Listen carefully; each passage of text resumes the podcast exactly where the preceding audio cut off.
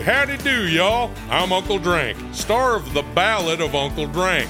It is a scripted musical podcast about the life and times of me, fictional golf and western country music pioneer, Uncle Drank. The series also stars Luke Wilson, Brian Kelly, Chelsea Lynn, Kinky Friedman, and Billy Zane as a talking blender named Blendy. You can find The Ballad of Uncle Drank on SiriusXM, Pandora, Stitcher, or wherever you get your podcasts. Listening to Lipps LA with Scott Lipps. Hey, it's Scott, and welcome back, my friends, to another episode of Spin Magazine's Lip Service. My next guest is known professionally as Tove Lo. I call her Tuvalu, the Swedish pronunciation. She's a Swedish singer, songwriter, and actress who's been called Sweden's darkest pop export. She's known for her raw, grunge influenced take on pop music. Her honest, complex, and autobiographical lyrical content has led to her being dubbed the saddest girl in Sweden. Excited to get into it with her today and talk about her new album, Dirt Femme, her history and journey, and upcoming tour. Please welcome to the show in just a moment, Tove Lo. You're listening to Lipps LA with Scott Lipps. Our show today is brought to you by the fine folks at Thursday's Boot Company. You guys have seen me rocking these boots in every other picture I have on Instagram. I'm always repping them. Thursday's Boots is a bootstrap startup that makes the best handcrafted boots and sells them direct to consumer at some of the lowest markups in the footwear industry. Thursday's Boots tagline is highest quality, honest prices because they use some of the best materials like full grain leather, supple glove leather lining, and gold standard Goodyear welt construction. Thursday's Boot Company sells their boots at prices starting at just 149 with free shipping and returns. They've been featured in all the best fashion press, from Esquire to GQ to Cosmo and Vogue. More importantly, they've gotten over 20,000 five star reviews from real customers. Thursday's boots are perfect for people who understand quality and don't want to pay a high retail markup for a great looking pair of boots that are built to last. So check them out at Thursday's Boots on Instagram. My favorite shoes, my favorite boots. You always see me repping them. You'll love it. You're listening to Lipps LA with Scott Lipps. How's it going? I'm good. How are you doing? Great. Thanks for coming. I'm excited to have you here. I'm happy to be here. Thank you. Yesterday was almost like International Tove Lo Day because it was like, right, the 9th of October. Yes. So we should talk about that for a moment because I think a lot of your fans posted that as the reference to one of your songs from Yeah. a couple years back. And that was pretty cool, right? Actually, Yeah, does I- that happen every 9th of October? Yeah, they kind of made it into their own little. Um, that song is like a fan favorite a little bit. So um, it was like. Uh, it's a pretty sad one, and I think it connects with a lot of people. Just like the the very moment of a breakup, and uh, yeah, it just like has this feeling of being lonely, and I think that um, resonates with a lot of my fans. I think so it. too, for but yeah, for a lot of humans, I guess in general. It's yeah. almost like a national holiday, probably in Sweden, I would imagine, right? Probably. At this point, for sure. So first, Yeah. I also want to say, uh, let's you know uh, get out of the way. The, the correct pronunciation name is Tuvalu. Yes, and I yes. got it right. I guess like RuPaul, Perfect, who did yeah. too, right? Yeah. So and, and talk about the origin of your name for a little bit, Tove, if you don't mind, because I know it, it's regarding a lynx Mm-hmm. and it's how you grew up when you were a kid and everything. And and I don't know if you, I think you prefer both these days, right? Both are sort of widely acceptable to may- you. Maybe I'm a little bit too like go with the flow when it comes to my name, but I guess it's just I think also being Swedish and having a very Swedish name, you're used to people. If you travel a lot, everyone's gonna butcher it in some Yeah. way or like pronounce it wrong. So it doesn't bother me that much, you know, to to hear the different pronunciations. Well, what the, what's the worst pronunciation you ever heard? Um, probably something like. Tavi Lu or something. It's just like Oh the, my the, God, the, that's- that's the- really- yeah, that's pretty bad. This has nothing to do with my name at all. No, exactly. Yeah. No, but but I feel like I I um uh yeah, I mean I mean Tove is just it's been my name since I was little. Um it's my middle name, but in Sweden it's really common to go by your middle name. Like your first name is a name that's kind of like related to a family member or something, but it's very rare for people to go by it. So like my whole band, everyone has a different um first name to what their spoken name is, you call it. So Okay. like um which causes like a lot of nickname? Is it confusion. sort of a nickname? No, it's like all my credit cards are, you know, in Tove, like in in, in Sweden and Oh, yeah, stuff. But here they're not allowed to be. It has to be uh, in Ebba. But it's hard. I don't know, really know how to explain it. It's like um, it's just what parents do. Like the the first name is something that it reminds you of, of a family member or something, and then like oh, it's my granddad's name, you know. And then your middle name is what you called by your whole life. Yeah. And so it's legally your name, but it's not your first name. Well, thankfully I didn't butcher it because it could have been really bad. yeah, so. yeah. And thankfully, we also have TikTok. The beauty of TikTok that explains Wow, because yeah. you did a great video actually the other day. Like, I need to set the record straight Yes. on how to say my name. I need to address something here. Yeah. So, but yeah, you're right. Tuvalu and voulez-vous. Yeah, and, I think right? that's what clicked with people. Yeah. It was the Tuvalu Voulez-vous. That's the easiest way to figure it out. well, there's so much to talk about. The new album, the tour, obviously. The show is a little bit about like this is your life, your history. Mm-hmm. So I'd love to start from the beginning, if you don't mind. It's. Yeah. sort of like rock and roll version, I guess, of how I built this, and uh, kind of like where you grew up. You know, were you around music a lot as a kid? Tell me about your upbringing in Sweden and whatnot. Um, yeah, I'm like, where do we start? I feel like I have, I don't have a ton of memories from my childhood, and I feel like some of them are memories that like my parents have told me, and I've created the memory in my mind. I don't know. I listened to a podcast about memory and how we can't trust our memory at all. Mine's so it makes worst, me really nervous. so is mine. But but I also feel like I wonder though. Well, you know that when you've like toured a lot and been a lot of places, like I think a lot of your old memories get kicked out from new experiences and new new people and new environments. You know, I kind of feel like that also is a, a Yeah. thing. Um, but I remember I, I don't remember a lot of um, music growing up. Like, not that my parents didn't listen to music or anything, but it wasn't really like a prevalent thing in in my life in terms of like, oh, the first artist I loved when I was a kid. But I just remember kind of a lot of sort of um, songs in Swedish that I would that I know by heart for some reason. I don't remember when I heard them, but it must have been when I was a kid. You know. Because your dad was like in fintech, and your mom, Um, Yeah, your mom's mom a is a psych- therapist. therapist, Yeah, right? yeah. Definitely not in music. no, no. But my aunt, my mom's sister, she was very musical and she would write all these like kind of outrageous um, rhymes and like kind of sing song rhymes that we would all like sing with her. Um, they were quite amazing. It was like, Mom is uh, torturing dad with needles because he, he he like he was uh, um, like flirting with other girls like with, with rhyme in Swedish. It would be very um, uh, she would just do kind of like fun murderous rhymes that we would all learn. It's a new genre music Yeah, it's that a new genre create, music yeah. that that uh, would be quite incredible. I think actually. I think that could be something we could start after this. yeah, yeah. But but needless to say, your family wasn't really musical, but you Mm-hmm. have a lot of memories. Do you remember your first musical kind of connection and, and what it was, a, kind of what connected you to music early on? I think it in the like very early on it was um I think I just noticed that I loved to sing. So anytime that there was like you know in school um we have a lot of holidays in Sweden. So anytime there was like a, a break coming up, we would have a little like end of school, you know, kind of festivities. And then I would always try and sing. I would be, you know, I like the attention, I think too. Um, and to be kind of a, I was a very like performer in my way of, of being as a kid. And then I think when I became a teenager, I became way too self conscious and like didn't really um, enjoy that aspect of it as much. But I think when I became like, oh, I love music, it was more like Hole Silverchair and Nirvana. I was more in that zone when I like picked my own songs. It's so fascinating because you had this amazing grunge background, but Mm-hmm. yeah. then the music you create is different, right? It's dark pop. It's But I will say that I think um, Robyn is the one artist that's been with me since I was like maybe 10 or 11, all the way through till now. Like,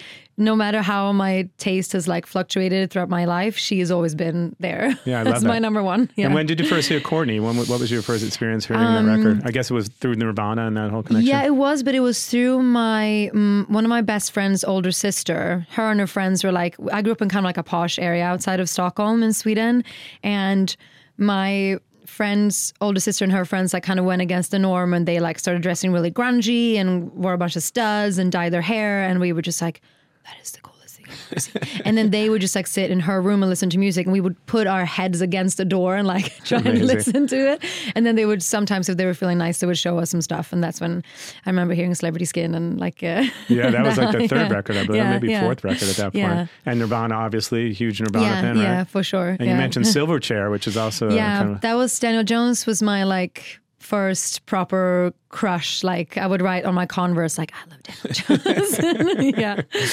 I love it. And so was so you basically you started doing out recitals and things. Were there like talent shows growing up in Sweden There that you were part was, of? yeah, there was, but like you know, very small school. It was like one one or two classes per grade. So like, and we would do. I remember second grade we did like a talent show, and you would all you would lip sync. And I think then what did I do? I think I was Oh, that's when I was super hooked on Titanic. so I did the the My Heart Will Go On, and I had like a purple little like glass or like a plastic heart necklace that I thought was like the necklace in the movie, and I and I came second place. Mean, So who I came in first? First was um it was a a boy who did um uh, oh I can't th- the song that Paradiso This Is Your Love do you remember that song maybe that was only a Euro hit but um and he wore like a pink wig and he had his like girlfriends they did like a choreo and everything so yeah And do you he, he deserved to win he, deserved well, to win we yeah. don't know where he is now, but uh, do you remember writing songs and getting into writing songs at, at that, what, maybe 13, 14? When did you start writing? Around, I did write my. We I started earlier than that actually. The same friend whose sister we were looking up to so much, you know, because she was so cool and listened to cool music.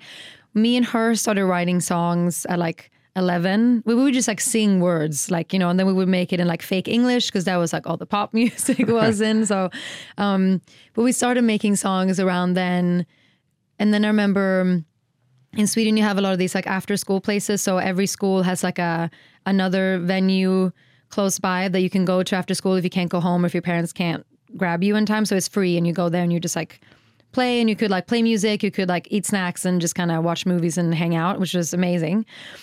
Sounds like somewhere I want to be right now. Um, Yeah, exactly. and we would just go there, and there were some like shitty instruments in the basement. So we started kind of like trying to play stuff. Um, and I remember, I remember we wrote a song called "Confess."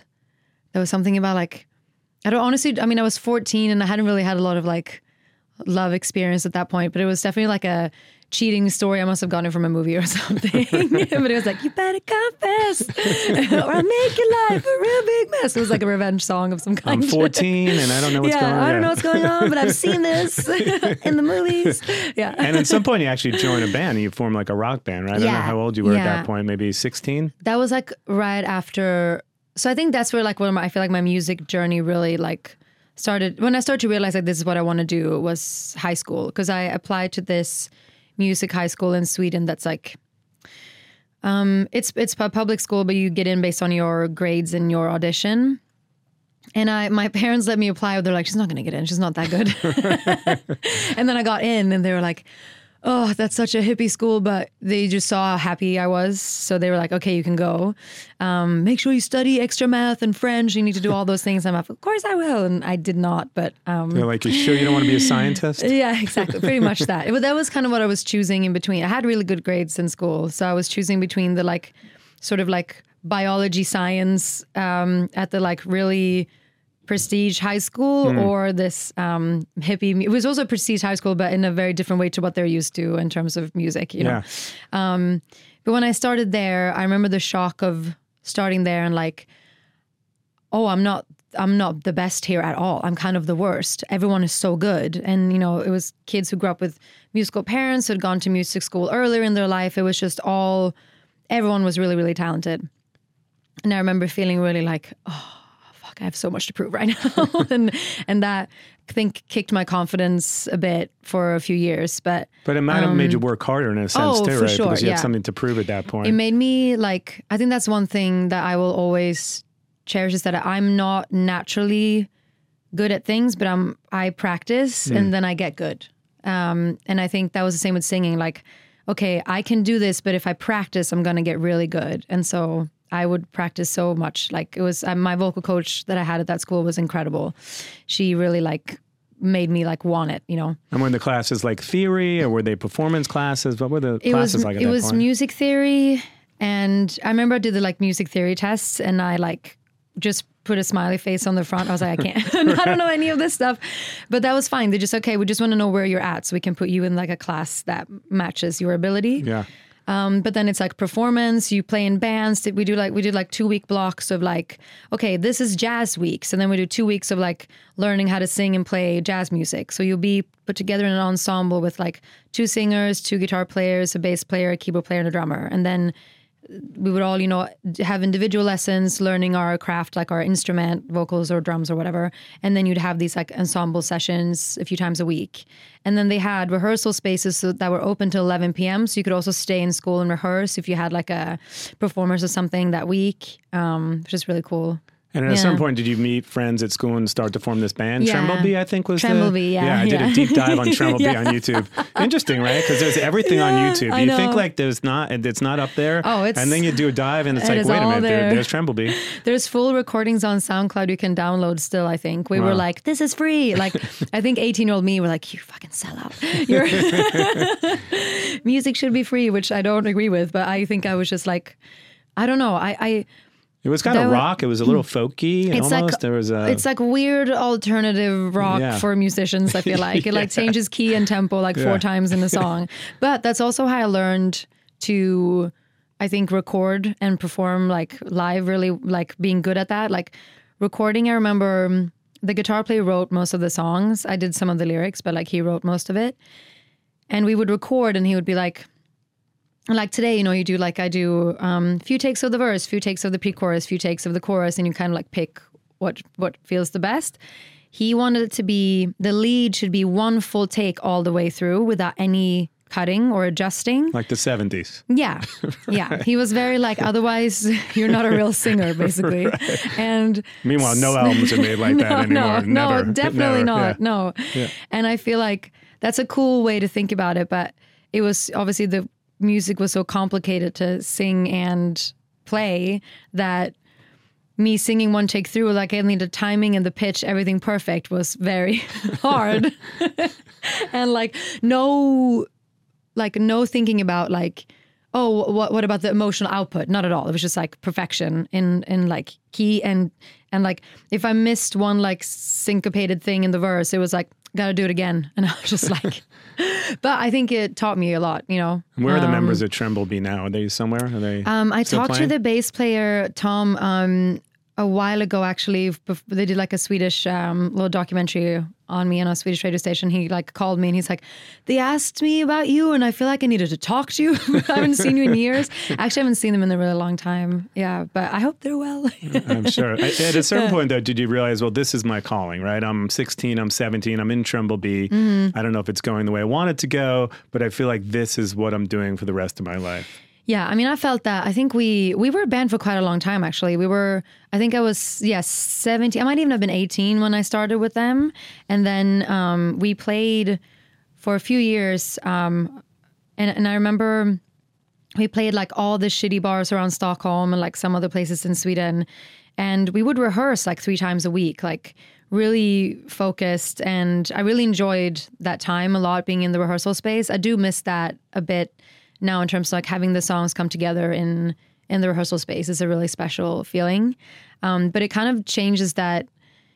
You know, now like my producers are kind of my band in that sense. Yeah, Um, even now with the pandemic, people were sending files. I mean, it was Yeah, so yeah. un-rock and roll the way things yeah. are created now, right? Because Yeah. I'm glad that you did that because it's uh, it's something that I did for many years. I mean, Mm-hmm. we get in a room, we all hammer it out, and maybe you got a great song, or maybe you had to keep practicing for four years, Yeah. right? But it's interesting the way music is created now versus the way it was years ago, right? And I think it's become like everything. It's become more isolated, Yeah. you know. And I think it's the it's the fear of it's the fear of awkward energy, and it's the fear of social anxiety. People are so like. You know, and, and I even feel that when I do, I mean, I do so many songwriting sessions with people for their project and my project. And it's like, if it's a new person I haven't worked with before, if it gets canceled, you always get that little relief of like, oh, I think, which is so like, why? I love this. Right, like, I love doing this. And I guess it's because, um, but then again, like when I write with people I know really well, um, then I'm like, I can be in there for hours and Yeah. I'm so relaxed. Even when we're challenging each other, we're fighting or whatever, it still like feels, it's giving me so much, you know? But there's something about that. Like I think about when people do collaborations and features and, you know, you do that with people you've never even, you never even, like some people I've worked with, I've never even met them, you Yeah. know, and we have like a song together. I'm like, oh, it's doing well, but I've never seen, like looked in your eyes. Yeah. It's so strange. because like you worked with Lorde at some point, right? But did you actually meet her? Oh, I did actually. That You was in her, okay, person. okay, Yeah, 'cause I didn't know if you guys actually met. No, I think she's. um I think for her, she's a very in-person writer, Yeah. and that was a very special moment. Yeah, I'm sure, Um, I'm yeah, it was. Uh, watching her work was yeah an honor. yeah, well, I definitely want to get to that. But taking a step yeah. back, uh, did, is it true that you actually spent a bit of time learning drums at some point? yeah, I think I went through all the instruments. Okay. in Only because I'm a drummer, so I felt like we could have some like uh, drummer talk here for a second. but- I um I, I would disappoint you. Let's say that. I think I I think I was trying to learn all instruments to kind of get a better feel. But also when I was in Tremblebee, like I would it would be like me and the guitar player would go to the rehearsal space, take all the gear, and then go to the to the venue and like set it up. So I knew how to set up a drum kit. I knew how to like set everything up. You know, Michael the, the amps and all that stuff. Sometimes I was like, I wish I Then- learned how to play harmonica because the setting up of the drum set is a pain in the ass. Yes, let's face yeah, it, right? You needed yeah. like a station wagon or some kind of It's a SUV. lot. It's a lot. It's a It was lot. yeah. But I feel like I I um I've lost sort of I guess when I was like, okay, one one thing is enough in a way, but I do feel like when I'm it's something I still it's still my favorite instrument to learn, you know. And I think when I make music with Ludvig, who's my main producer Sure. now, he's a he's a drummer from the beginning. So I think a lot of it comes from like the we usually start with just like drums and vocals sometimes. Great. But I remember going to like um, a these like clinics in Stockholm. Drum the, clinics, like, yeah. the like, but it was like a. It wasn't even. It wasn't called. It was called bass and drum. And it was like Virgil Donati Okay. and stuff. Were there doing like crazy just drum solos for like four hours. Were you into drummers? Did you like study drummers growing up too, or not really? Not really, but I Okay. it would just be through like, um, I guess it would just be through kind of being with in like a very sort of nerdy music environment, and you just kind of like pick and like bands that are like I'm like, oh, the drummer Mars Volta is really cool. Like you kind of you would pick up on all that kind of stuff and Yeah. be and like listen extra and be very impressed by the skill. But I wasn't like a I wouldn't nerd out to that too much. well, along the way, you probably had some odd jobs too, right? When you Mm-hmm. were writing music and in school. So I, I think you worked at like Urban Outfitters and Yes. Mm-hmm. you, things like a bakery, I believe, right? yeah. So I guess at some point it all clicked for you and you started making money writing music because Mm-hmm. initially you started as a writer. Yeah. So talk to me about that time period for yourself and what it was like when it first, when you first were like, you know what, I'm not working at Urban Outfitters anymore. I'm done. I'm making some money here, making music, and this is what I'm going to do Yeah. from my life. what was that journey? I think it was, yeah, I think it was, I was ju- jumping between jobs and I was playing in Tremblebee and I was getting like slowly getting sort of like jobs as a session singer, like doing demo jobs, like recording other producers' songs that they were pitching to artists and stuff. So I started doing that a little bit and then I started working as an assistant to this vocal coach slash life coach who was like looking after a lot of like really big Swedish like 90s like um uh, singers and stuff so um I learned so much working for her. It was just like it was kind of absolute chaos, but she was an incredible woman who taught me a lot about just the industry and like um and she would we would set up live shows with her artists and I would help her set that up. And then um, I would meet producers who were like, oh, you're a singer too. Wait, I need someone to record this thing. And I kind of, all of a sudden, I was doing like hustling, doing like cover gigs. I was singing on cruise ships, like doing Wow. all that kind of shit. But at least I was Is there like, a video of that on YouTube? You on I hope not. Oh my god, I was singing. It was like a 24 hour cruise to Finland and back, just so that people could buy booze cheap. Uh, So it was like 24 hours. It was so it was like cost nothing, and I would sing 40 minutes of Danish hits on the way home from the like on the way back in the morning um, to promote their Danish summer cruise. Amazing. It was I can't even describe to you the people that were on this boat. I remember I got some of the most outrageous like advances I've ever, and I was sitting, you know, I was um, what was I, twenty two maybe. And this is in the morning too. You yeah, said? in the morning. Right, I mean, this I, we would have to go out on the cruise ship obviously the night before, so me and the band would like grab a couple beers, but it would be like. Hey, my buddy over here just got out of jail, and you know he hasn't been with anyone in a while. And I'm like, I'm good, thank you. like, I'm uh, just gonna not really what I was looking for, but thank you. Always like watch over your shoulders a few times going back to your um to your room. Like it was uh, it was Oh, pretty wild. But um at least I was like if I did a few though um, like that would cover gigs would play pretty pay pretty well in Sweden and same with the session singing. So if I did a few of those like oh like a week or a month, like I could pay my bills. I didn't have a lot of money, but I could pay my bills. I would like be able to work on my own music. Like that's kind of when I was like, okay, I really want to do this. Like I'm getting a lot of no's. Nobody's really interested. Like no publisher, no label, no one is like, no manager wants to be involved in this. But I just kind of kept pushing, and then eventually, I got to play this. Um, I got a this there was this festival called Peace and Love in Sweden. It's not around anymore, but this must have been 2010 or 11, maybe 2011.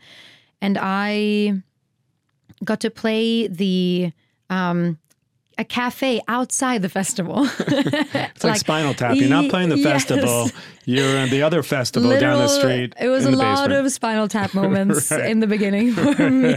For me, um, and we like I went with my band. Um, this was after Tremblebee, and we slept in the car. We played at noon, and this A and R from Warner Chappell just happened to be there. Um, that's kind of like that was kind of thing. It was like the industry cafe. So, and he saw us live, and he was like. I like your lyrics. You have, I don't know what else is happening with you, but like the, the lyrics are good. And I was like, okay. And then he eventually ended up signing me as like a, you know, writer development kind of deal. And quite quickly there, I met a lot of producers that I still work with so much to this day, like from day one. And um, Do you remember the Yeah. first sessions? What you were getting paid like early on? Um, like your I very mean, I will, first get, I session. will get an advance. I got an advance from them, and then you don't get paid per session. So you just did. I just did like you were just hoping for cuts, you know. Um, and the first few cuts I started getting was with uh, Icona Pop, who were friends of mine who I went to high school Yeah, with. Um, and yeah, and they they like took me. They like brought me in like we want her to work on lyrics. They like really did me a solid, you know, and then I got to go and do a lot of at Xenomania in the in outside of London. So I got some cuts with um, Girls Aloud on the Saturdays, and that was kind of like how it got started. Um, but I mean, it's hard to know like if you put out like what I would like. I have no idea what I what I was paid per session, you know, because you didn't really get that. like your hand. very first session, no one ever said the, the first session you ever did. The guy didn't say, "Hey, do you want a hundred dollar?" Like, No, was- no. He was just like, "Let's do it and see what happens." Yeah, exactly. That's interesting. And at Yeah. certain point, you, you meet Max Martin, obviously. And so, what was that like? Because you'd already been writing now. You said with Girls Aloud and different artists, and I feel like um by that point though, so yeah, I didn't have anything. I had no cuts when I met Max Martin. I was just signed to Warner Chappell, and I got I got to LA um, for um, I was gonna do basically okay. I'm like, where do I start this story? Okay, I get signed to Warner Chappell. I get asked to come with to uh, one of their writers, Alex Kronlund, like uh, who did a bunch of like big songs, like um, a lot of Britney, uh, amazing writer. It was his birthday party, and they asked if I wanted to come with. I would meet a lot of the other writers at Warner Chappell. It would be kind of like a good um, thing for me to just come with them. And I was like, I would love to got there i got pretty drunk so i got on stage and just kind of sang a few songs and then alex was like i love your voice i'm going to be in la writing songs uh, are you a writer i'm like yeah he's like great i was like do you want to hear anything i was like did julius sign you? I'm like well yeah he's looking out for me. He's like good. I trust it. Like come to la and julius julius who still is my publisher and like he's like the number one person i send music to. Um, he he was like, "It's too early for you, um, but I'm gonna send you anyway, and you can just like, you know, meet people, um, see how you feel, like you know, work with um, Alex if that happens, you know, um, if there if he has time, you know. But I'm just gonna I'm just gonna send you, and you can meet people, basically, and." and did you know anyone in LA? Or was No, it, okay. nobody. So you come here yeah. not knowing a soul. Yeah, not knowing a soul. And it was before Uber. Um, so I was, you know, um, I didn't drive. So still don't drive. How'd you get around? It was like Well, I found a taxis. lovely cab driver who was like, if you always call me and pay me cash, I'll come pick you up. So I would just have just like a big chunk of cash on me and I would call him and sometimes I would just have to wait 40 minutes outside some random person's house that I Oh had a God. terrible session with. like, it was a pretty intense trip. But basically, when I, uh, Alex and Martin are really good friends and work together a lot. And so when I got in the car from the airport, well, Alex was going to pick me up, but he surprised me with like sending a driver, which that had never happened to me in my life. So there's like this huge man in a suit with like my name on his iPad, and I was like, "What?" Like Spelled incorrectly or spelled correctly? Spelled correctly, Spelled yeah. and I get in the car and like I was like, "Do you know where I'm going?" and he's like, "Yeah, yeah, I'm taking you to Max Martin's house in Hollywood." And I was like, uh, "What?" like, had you known who Max um, Martin was at that point? Oh, definitely knew who he was. Yeah. Yeah. I mean, I was. He's like a demigod nervous. in Sweden too, Yeah, right? I mean, He's- he's like you know, I mean, he's an the biggest songwriter, Yeah. you know, Yeah. like of, of all time. So that was a okay. Just prepare yourself, and I kind of walk in, and I'm like, hello. And then Alex is there and like, hey, come meet everybody. And I'm like, hi, I'm sorry I'm in your home. Like, you don't know me. um, but they were, and I like didn't have a place to stay because I was going to stay with someone who was friends with someone, but it kind of fell through. And I was just kind of standing there like panicking because I was like, I don't, I've kind of counted on Alex to fix everything for me. Like, what do I do? And then Max and his family were like, "Do you need to stay here?" Like, Amazing. I was like, "Thank you." so nice of them. Um, so I stayed there for a while, and then um, I had to like they had uh, guests coming, so I was like, "Hey, I'm I'm I'm getting out," and I just moved into the Saharan Motor Inn. You've seen where is that? Vine and Sunset. I think Beautiful Vine and Sunset. beautiful Vine and Sunset. Um, probably one of the sketchier motels you Yeah. can find. But I live by there. I don't even know what that is, but I, I also don't look. You know, I'm not no, looking no, for you don't either. look. but- But it was, um, but it was an experience. I, I was definitely a little bit um, scary coming home at night because it was just me and a bunch of.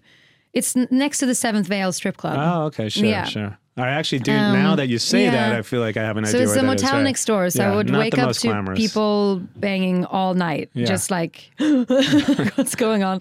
They're doing something weird in there. But um, still, I wrote a lot of songs. I don't think any of them were good that trip, but it was such a valuable experience for me to like get thrown in the room with people I'd never met before. The culture shock of American songwriting versus what I was used to, kind of in in Sweden, and just the the general LA just mayhem, you know. also, I guess you probably agree. Some of the best writing comes from life experiences like Oh, this, right? yeah, for sure. So you, you mean that whole story is incredible. Yeah. The Seventh Veil, Yeah. living in that. Uh, I don't know what songs came out of there, but I'm sure they're great. Yeah, So. I think uh, that did a lot for just the also the feeling of like being challenged, you know, um, in that way, and like I don't know what I'm doing, but I'm gonna just try, you know. So at a certain point, I guess you wrote some songs with Max, and it was successful because you kept writing with them, right? Mm. Well, so it's kind of started off as a mentorship mainly. So I got um I didn't do any sessions with him that trip, but he gave me feedback on on uh, some of the songs that I written, and I was like shaking, but it was so um uh, such a great experience because he was being very respectful um, and just I feel like when you have that kind of um, legacy, um, it's hard to stay humble, but he's still a very humble person. I find so. Um, but but I after I can't remember how long after, but I must have been like a couple years after uh, writing for other people and kind of like you know proving myself in the sort of writing world a bit. Um, they started kind of like a um, a collaboration between Warner Chappell and MXM, and then me and eight other producers um, got signed as like a collective called Wolf Cousins, and that's what I'm still part of to to this day. Um, so it's it's um, now it's expanded a little bit, but it's like I think uh, yeah, the eight of us are still like the kind of core um, group that are. But how incredible, signed. by the way, and how surreal to go from a school to starting to have like Max Martin as your mentor. It's so unheard of. That doesn't really happen too No, often no. like that. I mean, I'm, I'm like, is it that Sweden is just that small, or like how? no, but it's also an testament to how talented Yeah, you are, right? yeah, Because in the end of the day, that yeah. wouldn't have happened unless they saw something. No, and and I think again, what um, I think they also what, what Julius keeps telling me is like um, the hard work that I put in so early on, even if it was like, okay, she's got a lot to learn, but she is willing to do all, like just do it all and like really work hard and show up and like you know you know wrong try again wrong try again just like kind of not giving up on a song and and yeah really giving it my all Yeah, but obviously it was working. You had this great collective. You start writing Mm-hmm. songs, and at a certain point, you decide, you know what, I want to come out behind the shadows and Mm-hmm. you know behind the scenes and actually do my own thing, right? Or was that a conscious decision, or you just think, No, I'll was- do it on the side? I mean, I think I I think my artist dreams were kind of lukewarm in the beginning of my life. I just like wanted to l- make music and be able to travel and just do make music. Like I didn't really like yes, I wanted to sing and play shows, but I think I was I loved being a writer for the artist. I enjoy that. I still enjoy that so much. I could really like see myself doing that for my whole life. You know, it's it's very uh, a special feeling, and I think so. Kind of my my artist dreams kind of got put on the back burner a little bit, but then I started. I wrote a few songs where I'm like, oh, I can't like. I can't give these away. And that was Too personal. yeah, and just like a this is me. I just felt Yeah. that like this is me. That feeling. It's honest and it's vulnerable and it's like raw, and I'm admitting to like flaws that people usually would try and hide and that Yeah. kind of stuff. And it just felt so right for some reason. And I remember I was saying to to Julius and, and, and Martin, I was like, look, I still would love to, I want to be a part of this writing collective. I just want to know that, like, can I also put out my own music?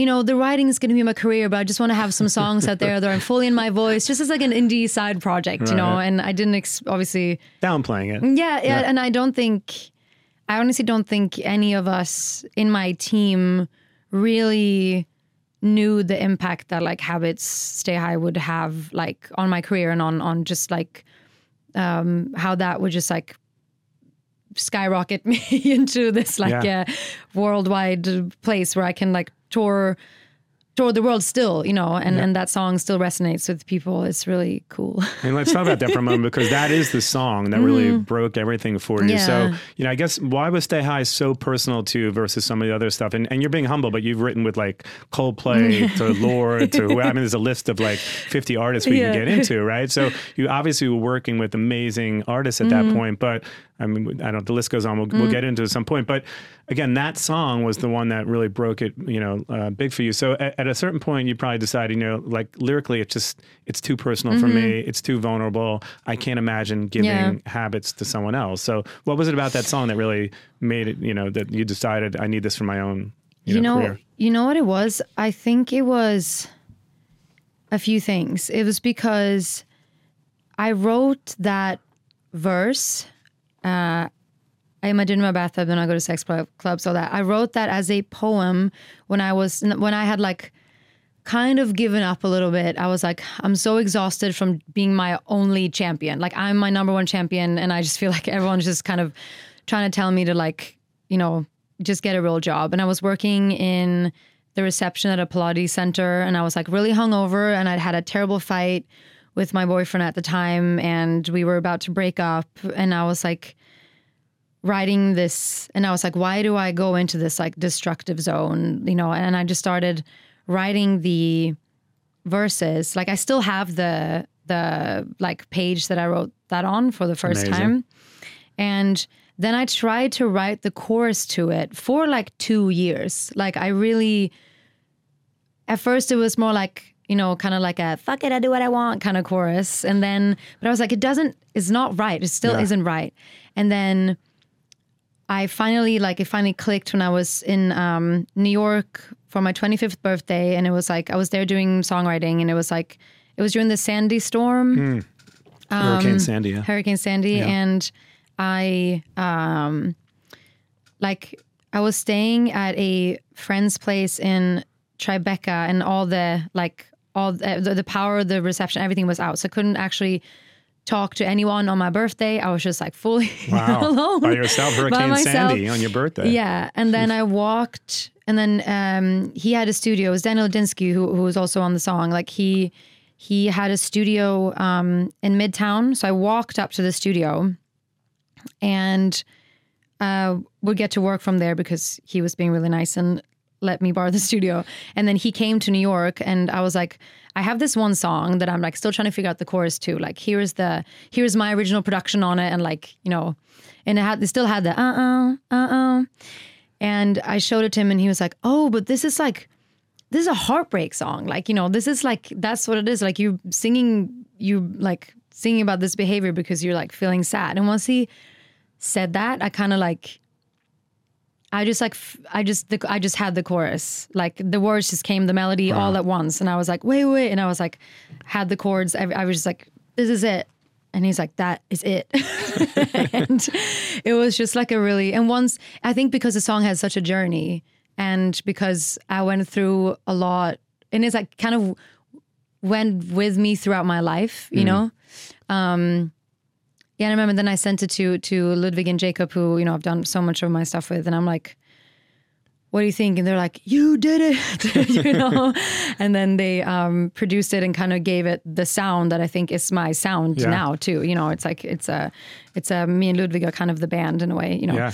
Um, It's but- interesting because I've heard you say sometimes the more personal it gets, the broader it gets in terms Yeah, of songwriting, yeah, right? yeah. So that song in so. Mm-hmm. particular too, right? I mean, because that obviously the story is so great how that, and also the fact that you do have your whole life to write your first record, and it took you a couple years to write that Mm-hmm. Yeah, song, right? exactly. And then your second record's like, all right, in three months, can this be done? You're like, wait a minute, I, I just took 16 years to write this first record. Exactly. So do you remember the first time you Exactly. you heard Habits on the radio, maybe in Sweden, I guess? Um, I do. It was actually, I do remember.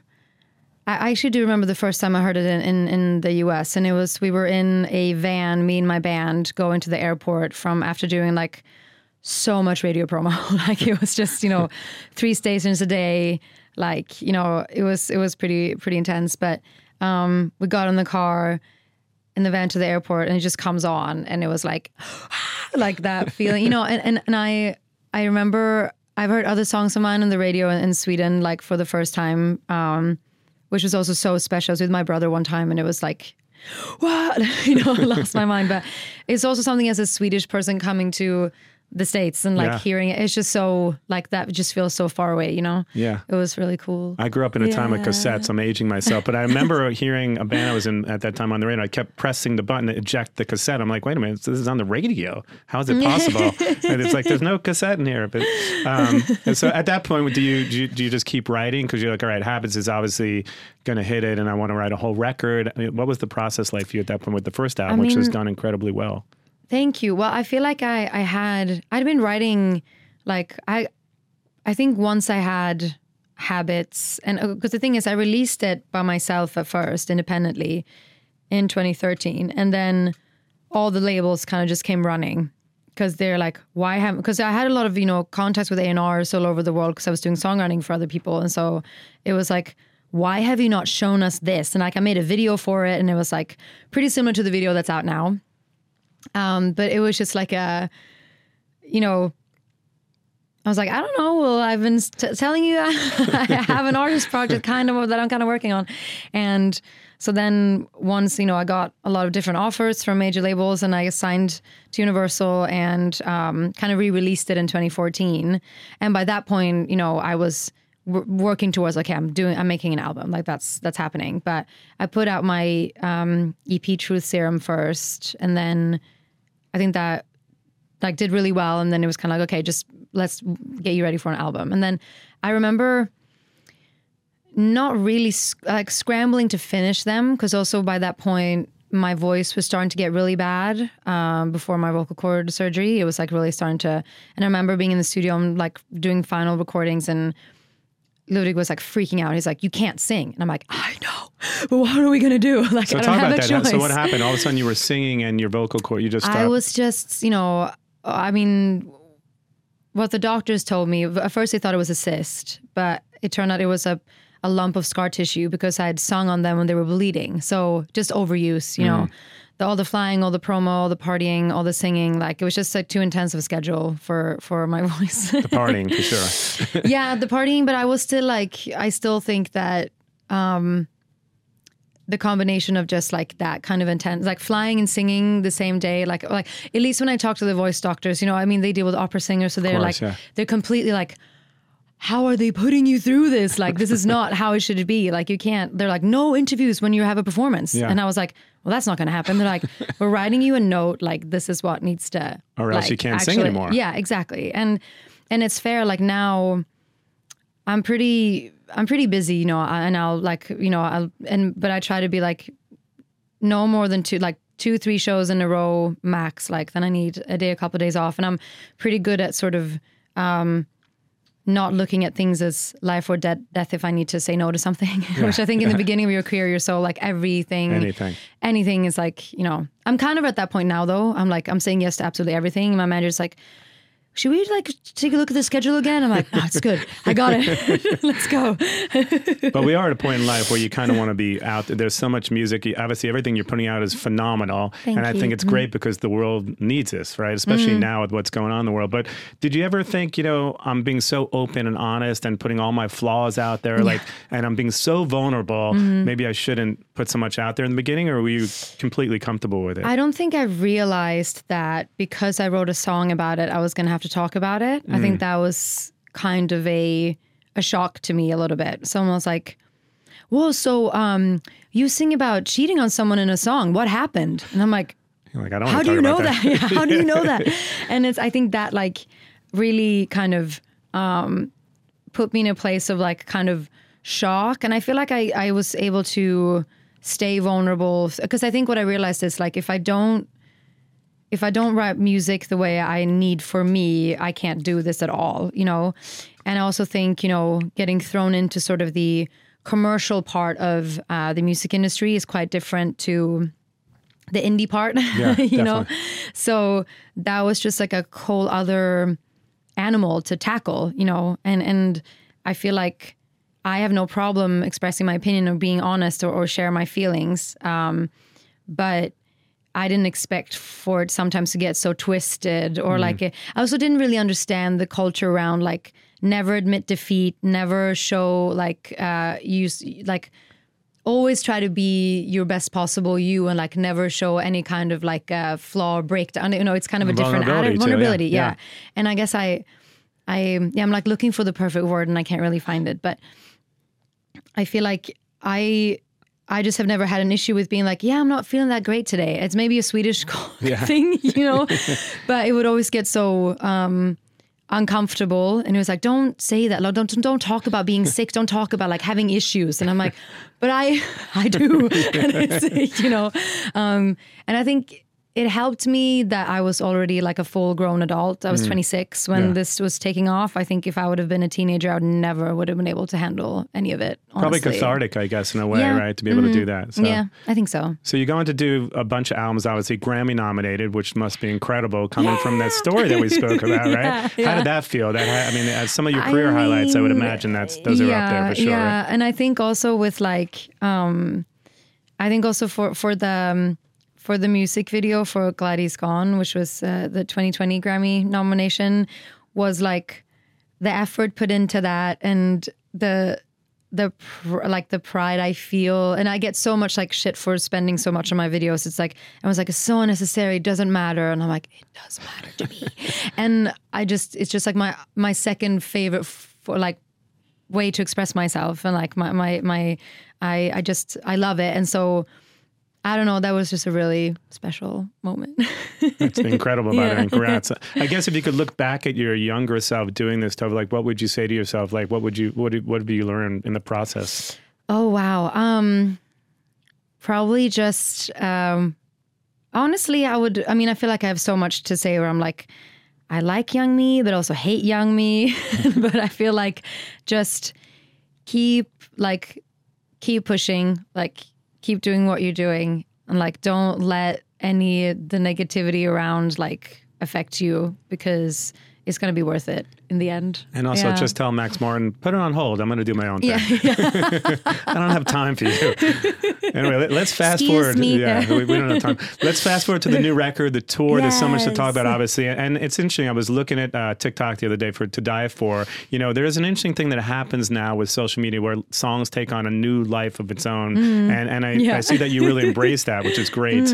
And obviously, there's like a dance craze now associated with To Die For. Yeah. Great song. So. Looks like you're embracing what's going on with the world and technology Yeah. in that sense. Do you, you like it? You like TikTok and I feel like I need both though. Like Yeah. I can't just be on I can't just be a content creator. Like Yeah. that I have to like sometimes I'm like, wait, am I also a musician? Like am I actually like a serious artist who really put so much time on my craft and my my my songs and my my my videos and like the the creative outlet all that all has to be there. So as long as I get to spend all the time I need to perfect that, I love doing all the silly shit. Like I have a lot of fun on that app, honestly. Like I I found my way to just like this is just a stupid part of my personality that you can all enjoy if you want, you know.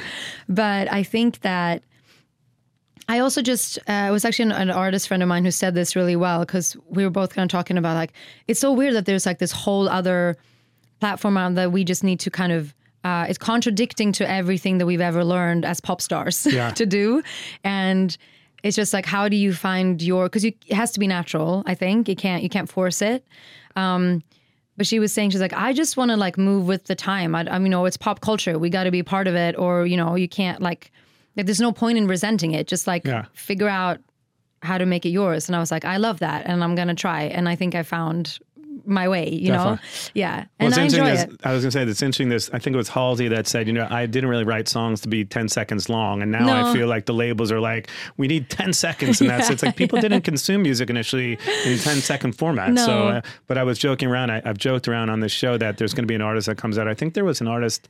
Maybe this year, PinkPantheress, that did a lot of like thirty second songs. Yeah, yeah. Maybe that's the the wave of the future, right? That and uh, the Swedish, like, uh, the um, murder songs that we spoke about, that new yeah. genre that we were talking about. exactly. No, but honestly, it's also like I guess I'm just I'm just curious, you know. But I also do think that there's always going to be a space for a four or five minute heartbreaking ballad in people's lives. You know, there's like there's room for everything. I guess that's Yeah. that's kind of the thing. But um, I guess I land somewhere in the middle where it's like I use almost this platform not to promote myself to just like his this is me it. and then I also have songs if you want to go listen to them kind of like that yeah Yeah. well, let's talk about the new record. There's so much, so many great songs on the record. Obviously, Grapefruit Thank is. Uh. Mm. I think by the time this comes out, the record will be out. The record Okay, actually nice. comes out in a few days. Uh, oh my god Gra- it is oh, Yeah. wow So, yeah so Grapefruit is one of the songs which is very personal, and it talks about an eating disorder that you Mm-hmm. Had like early on. And I think that you had to lose like eight pounds in a week or two for a film you were doing, Yeah, right? Early yeah. on. So talk about that video and the song and, and sort of the true confessional aspect of it. Yeah, I guess I guess it was um it's funny that I've never I've never really talked about it. I think I've like mentioned in passing like yeah, I used to hate my body when I was a teenager, but I've never like gotten into it properly. And I think um it's because I haven't written a song about it. To me it's like when I write a song about something that's when I have to talk about it, you know? Um but I think I there was something about just you know also being in lockdown and in you know um, in stillness, kind of looking back at your life and thinking about your career and like how who I am now and how I got here and just like all the changes that came with this the past couple years, you know. But then shooting this movie in Sweden and it wasn't like a you know you're fat, lose weight. It was like you're playing a starving um, um, sex worker from the 1850s. Like maybe you need to look a little less healthy. Like Yeah. that was the, you know, um, very carefully put to me. And like, so I don't want to like call them out for asking me to Sure. lose weight like that. But it was like in a very short period of time.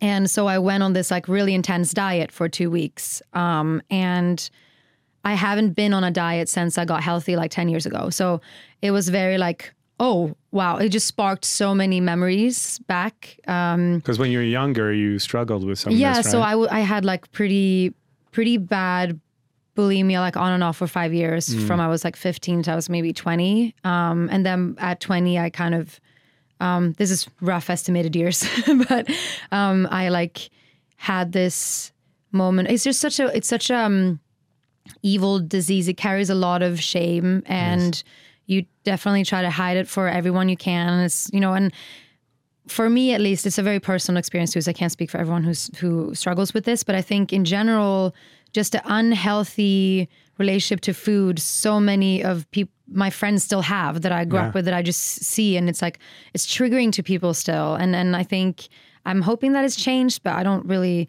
know. But I feel very proud of myself to like be in a place where it doesn't like where I feel so I really love my body like uh, like truly and feel very proud of it. I'm I never look at myself and I'm like, "Oh, can if I could just change that, you know, because I've been through like hell with that kind of thought process, but with an eating disorder like how it was for me was that okay, first I have to go to therapy to like kill the behavior and like stop the the the vicious sort of like circle of of uh, habits you have. And after you've done that, um you have to go to therapy to deal with what actually is going on because it's rarely about food or what you right. look like. Deeper. There's something deeper. Sure. And so it was a long, long time of, of recovery for me to really get properly well. But I'm very happy that by the time that I became an artist and a public person, I had been well for a few years. So it wasn't like, you know, because that I think would have really messed it up for me. Yeah. like the the sort of the comments and the scanning of your um your looks and your body and everything, you know. Always the worst. the Um, trolls yeah, that are yeah, the yeah. worst. So, um, I mean, I also learned quickly, like, just don't read the comments. just don't look too too deep into the, you know. But you also have a platform now where you can help Uh, Yeah. millions of people, Yeah. which which I think in a way is something great about what's going on now because there are so many ways for people to get information now and to help them. Yeah. So I guess if it is cathartic for you to talk about stuff like this, and then it helps a lot of younger people. Yeah. I feel like everyone has a weird relationship with food. So many people do. Like Yeah. Eighty percent of people, if you really break it down, probably have some strange relationship with food and the dynamic. There. And I just, it's just like for me, it's just such a like, and that's what was kind of the thing with going on this diet again and remembering, remembering how everything you're just so exhausted from Yeah. constantly counting calories and thinking about, thinking about what you're supposed to eat and not eat. And I think with the song, the reason why I wrote it, like I just remember when I was feeling at my worst, I couldn't listen to songs about body positivity. It just made me feel like a failure because I wasn't feeling that way about myself. So when I'm like having a good, when I was, you know, I was having a good day and like, oh, I love my body today. I feel proud of myself. Then I would love to listen to the body positivity songs. But I think the reason why I wrote it like this, where you just kind of like are thrown into the worst part of the experience, is because that's what would help me. I wanted to listen to songs where people were feeling the way I was feeling. And mm. so that's kind of why I wrote it from that perspective and like, this is what it was like, you know? because there was nothing else that you could relate to at that point. No, really- yeah. no. And you get so, you just like carry this feeling of self hatred, shame, and failure, and it trickles in into everything else in your life. It's really, it's exhausting. Yeah. I'm happy to be out of it.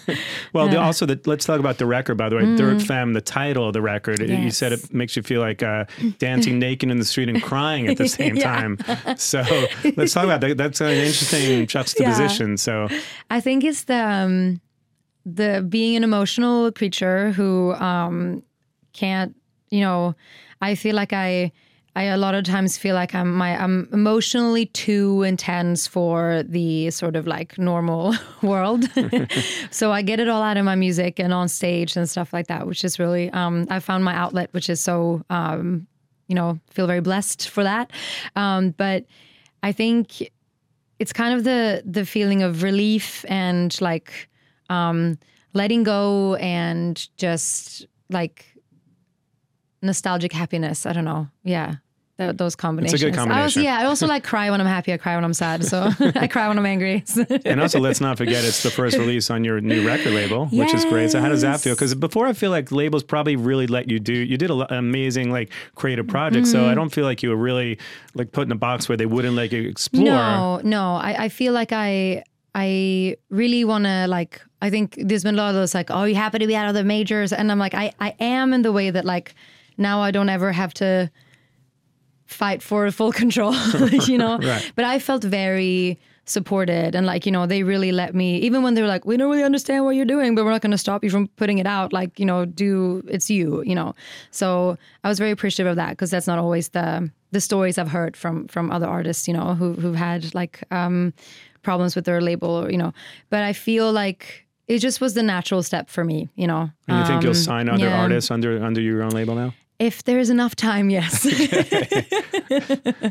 I kind of don't want to be a businesswoman. I kind of just um, want to be creative. So it would have to be if it's an artist that I can creatively be involved with, I think. Oh, so that Yeah. Mm-hmm. could be a, if you're collaborating with someone. The video, by the way, "No One Dies from Love," uh, incredible video. Thank you. Uh, one of my favorite videos I've seen lately, and the storytelling is incredible. I mean, the robot. We should talk about it for a moment. You fall in love with the robot, and then at a certain point, the robot's replaced with another robot, and it's this love affair. I mean, there's two different sort of versions of the video, by the way, because there's also the one that you did maybe in Palm Springs or something with yeah, the bodybuilder. like right? the scenes. Yeah. I Yeah. did like a sort of like a a scene for every song because I've kind of assigned like a character to every song. Yeah. Um, so I've sort of let the the scenes represent that, and then the singles have kind of had their standalone music videos. Um, that the only rule is that it needs to feel very cinematic and gorgeous.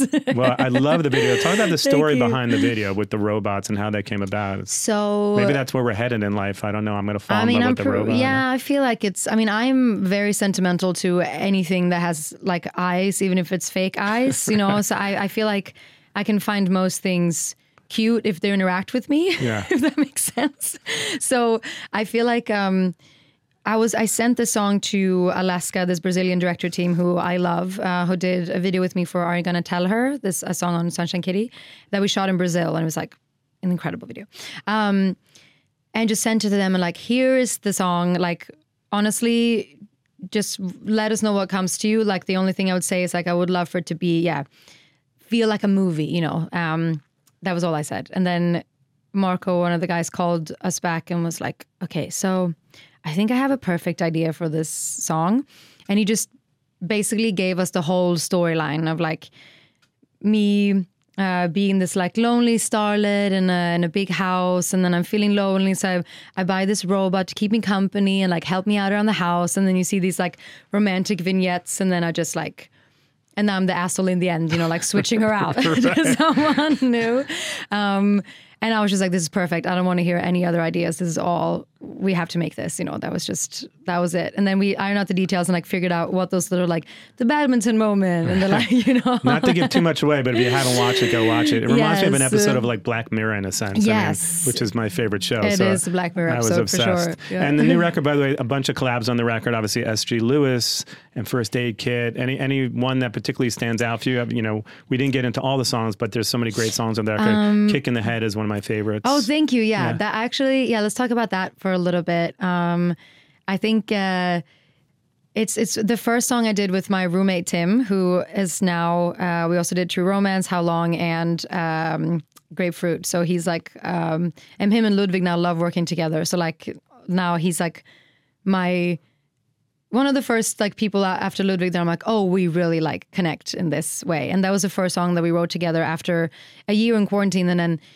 I was like, wait, Tim, should we should we do a session? And he's like, yeah, I kind of been waiting for you to ask, but you keep talking about how you're not feeling inspired and don't want to write, so I haven't dared to ask. So you were living together with him, Yeah, but you yeah. never thought about creating Yeah, I live in like her. a collective with like five Yeah. people, and Never thought right in front of you. Here's the. no, I just I, it was also because I wasn't feeling like writing. I wasn't very inspired um, during that year. But uh, and then this was the first song that we made, and I think um, I don't even know. I can't remember if it was like he, I think it was. I just sang melodies and, and like on some chords he made, and then he just like, I kind of wanted to play with it a little bit and. What do you think of this beat? And I was like, it's so unexpected, you know, from that first dramatic, beautiful, like synth world into that beat. And I was like, this is so good. yeah. So that was kind of the, yeah, our first, our first collaboration. And then I was like, we need to make more. This is so unique. And yeah. I love all the collaborations you've done. You've done so Yeah. Mm-hmm. many. We can talk about it for a moment, but actually, we had Simon Le Bon on the show not long ago. So we spoke about you and we spoke about the collaboration you did with Duran Duran, which was Ah. Yes, great. So we- wow. which was which was awesome. But Oh, obviously, along the way, uh, he's, he's great. But along the way, obviously, Nick Jonas, Coldplay, Mm-hmm. Charli XCX, Major Lazer. I mean, we're, we're forgetting. There's you know 50 others. But anyone that stands out in your mind is like you know I wish I, you know I like to return to that collab at some point because I feel like it's unfinished business. Maybe it's Lorde, maybe it's Coldplay. I don't know who it yeah, might be. I, I feel like I always, um, I always love doing stuff with Charli because I think she's just a, you know, great friend of mine and just an incredible writer. Um, I also loved writing with Dua. was so fun. Like that was a really cool experience as well. And then, um, I mean, I'm so many, but I will say also Lorde is like, just because she's such a lyric nerd, just Yeah. like me, just like sitting writing lyrics with her, I will never forget. Like, might have told the story a few times, but we were sitting figuring out the lyrics for Homemade Dynamite. Um, and she was like, for the second verse, she's like, oh, it was just me and her. And she's like, I kind of feel like it would be so cool if it was like, you know, you know, it's like a car crash, but then we're like still either we survived or like the ghosts are partying, like we're still kind of like um the you know, it's like a uh it's a beautiful crash. Um and you're like, how do you like how do you describe the like image of that like broken glass and blood? And i was like panicking. I was like i don't know. Trying to figure out. She's like oh what about like we're painted we painted red and chrome on the road or the blo- broken glass sparkling? And i was like it's the most beautiful sentence I've ever heard describing like someone dead on the road. Yeah. Like it was such a Only Lorde could do that. yeah, right? and that's what I'm saying. I was Yeah. like, only you could write that sentence. Yeah. That's how it felt for me. And I was like, I'm very happy I was here for that. And then I contributed with, I guess we're partying. And She's like, I love it. I'm like, oh my god, this is so. So maybe there's uneven. a, maybe there's more there. Maybe there's another Lorde collaboration would coming up. I would love to write with her again. Yeah. That'd be great. Was it a bit harder to tap into sort of the, the dark sensibilities now that you're happily married? Congrats, by the way. It's been a Thank couple years, but you. Yeah. you know, do you feel like Still this? happy. yeah, but, but this record, like, because you know, it's different when you're maybe alone, or you're single, and then you're, Mm-hmm. you're happily married. Difficult to tap into the dark side of yourself or dark sensibilities for this record. Um. So I'm just gonna take my jacket. Yeah, yeah, I'm like, sure. now I'm feeling the heat. Actually. Yeah, it's a little, it's a little hot. Um, no, but I um actually no. I feel like I because I'm still the same like emotional person. I feel like I just I guess in my usually in my everyday life I wake up, you know, uh, more often happy than not. Yeah.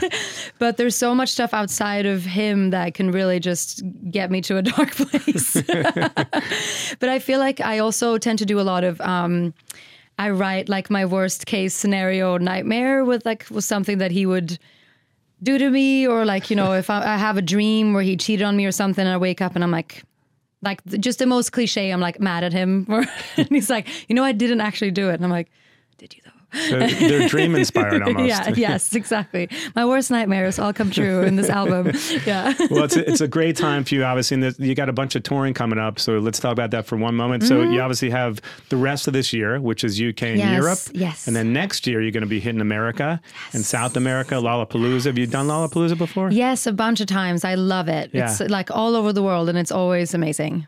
Perry's Yeah. been a friend of the show and has been on the show a bunch, and he's great. Perry Farrell. Oh yeah, nice, nice, great. nice. Yeah. I, I honestly, um, I've always had such a good experience. Like great crowds, Yeah. like just a festival in general. Like always fun acts. I usually is one that I usually like stay and hang out at and try to see other bands if I can. Yeah. Well, that's I think uh, March of next year. You hit South America, Lollapalooza, and then this I can't year. wait. Mm-hmm. So you got some more dates this year, right at the end of this year. Actually, coming up in a couple weeks. Europe and Europe and UK. UK. Um, we start in Dublin on my birthday, actually. amazing. Happy early birthday. Thank you.